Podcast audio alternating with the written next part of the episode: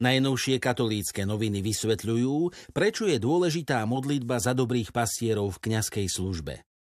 V biblickom zmysle slova sme sa možno doteraz nezamýšľali nad poslaním pastiera a Dávidovho mesta.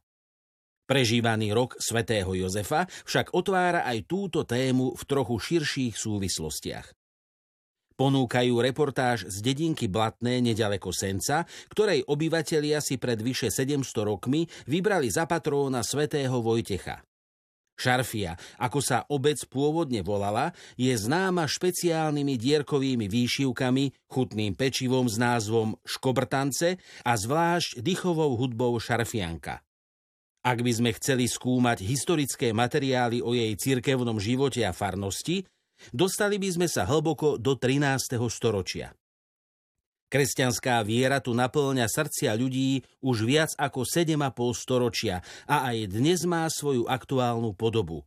Hovorí farár Juraj Kormút. Rozprávajú sa s psychiatrom Michalom Parákom o osobitosti času a vnímaní Božej blízkosti. Žijeme takú zvláštnu dobu, povedia si viacerí. Obyčajné veci, ktoré sme brali ako samozrejmosť, sú zrazu oveľa ťažšie dostupné. Zmenami prechádzajú aj vzťahy v rodinách. Rodinné spoločenstvo sa musí prispôsobiť situáciám vyplývajúcim z nových podnetov covidovej doby. Uverejňujú druhú časť katechézy v rámci prípravy na prvé sveté príjmanie s názvom Modliť sa. A prečo? Cieľom modlitby nie je modlitba, Takisto ako cieľom dýchania nie je dýchanie. Tieto dve činnosti majú však jedno spoločné. Sú nevyhnutné pre udržanie života. Pripomínajú si 80. narodeniny talianského katolíckého intelektuála, novinára, publicistu a spisovateľa Vittoria Messoriho. Aj na Slovensku je známy viacerými svojimi knihami. Medzi bestsellery z jeho pera patria Hypotézy o Ježišovi, Rozhovory o viere s kardinálom Jozefom Ratzingerom alebo Prekročiť prah nádeje, kniha rozhovorov s Jánom Pavlom II. Približujú misiu slovenských františkánok v albánskom Fieri. Sestry z kongregácie Cer svätého Františka Asiského začali v roku 2012 svoju misiu v južnej časti Albánska. Najskôr 6 rokov pôsobili v kúrii apoštolskej administratúry vo Vlore, od decembra 2017 sú činné v meste Fier, kde prevzali misiu bratov minoritov. Sestry spolupracujú s miestnym kňazom, starajú sa o dva kostoly a prípravu liturgie, podielajú sa na rôznych zbierkach na pomoc chudobným ľuďom. Od pondelka 19. apríla sú opäť umožnené verejné bohoslužby.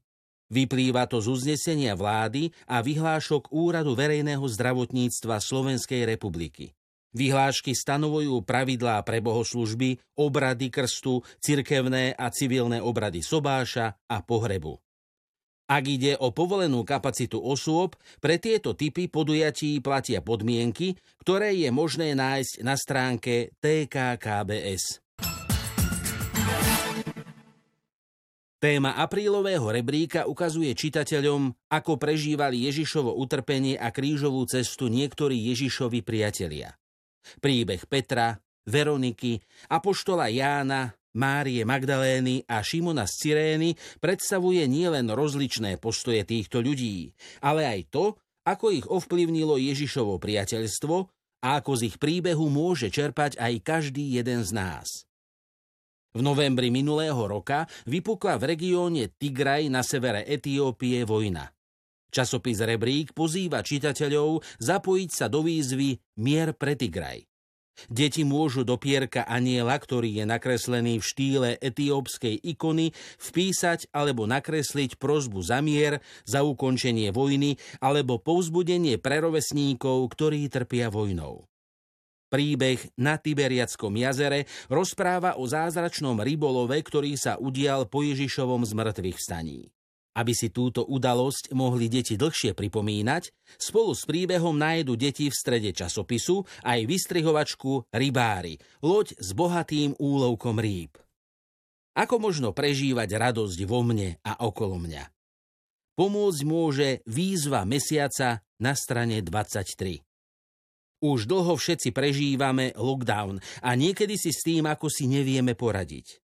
Ako prežívať tieto dni a nezabudnúť na to, že všetci sme bratia a sestry.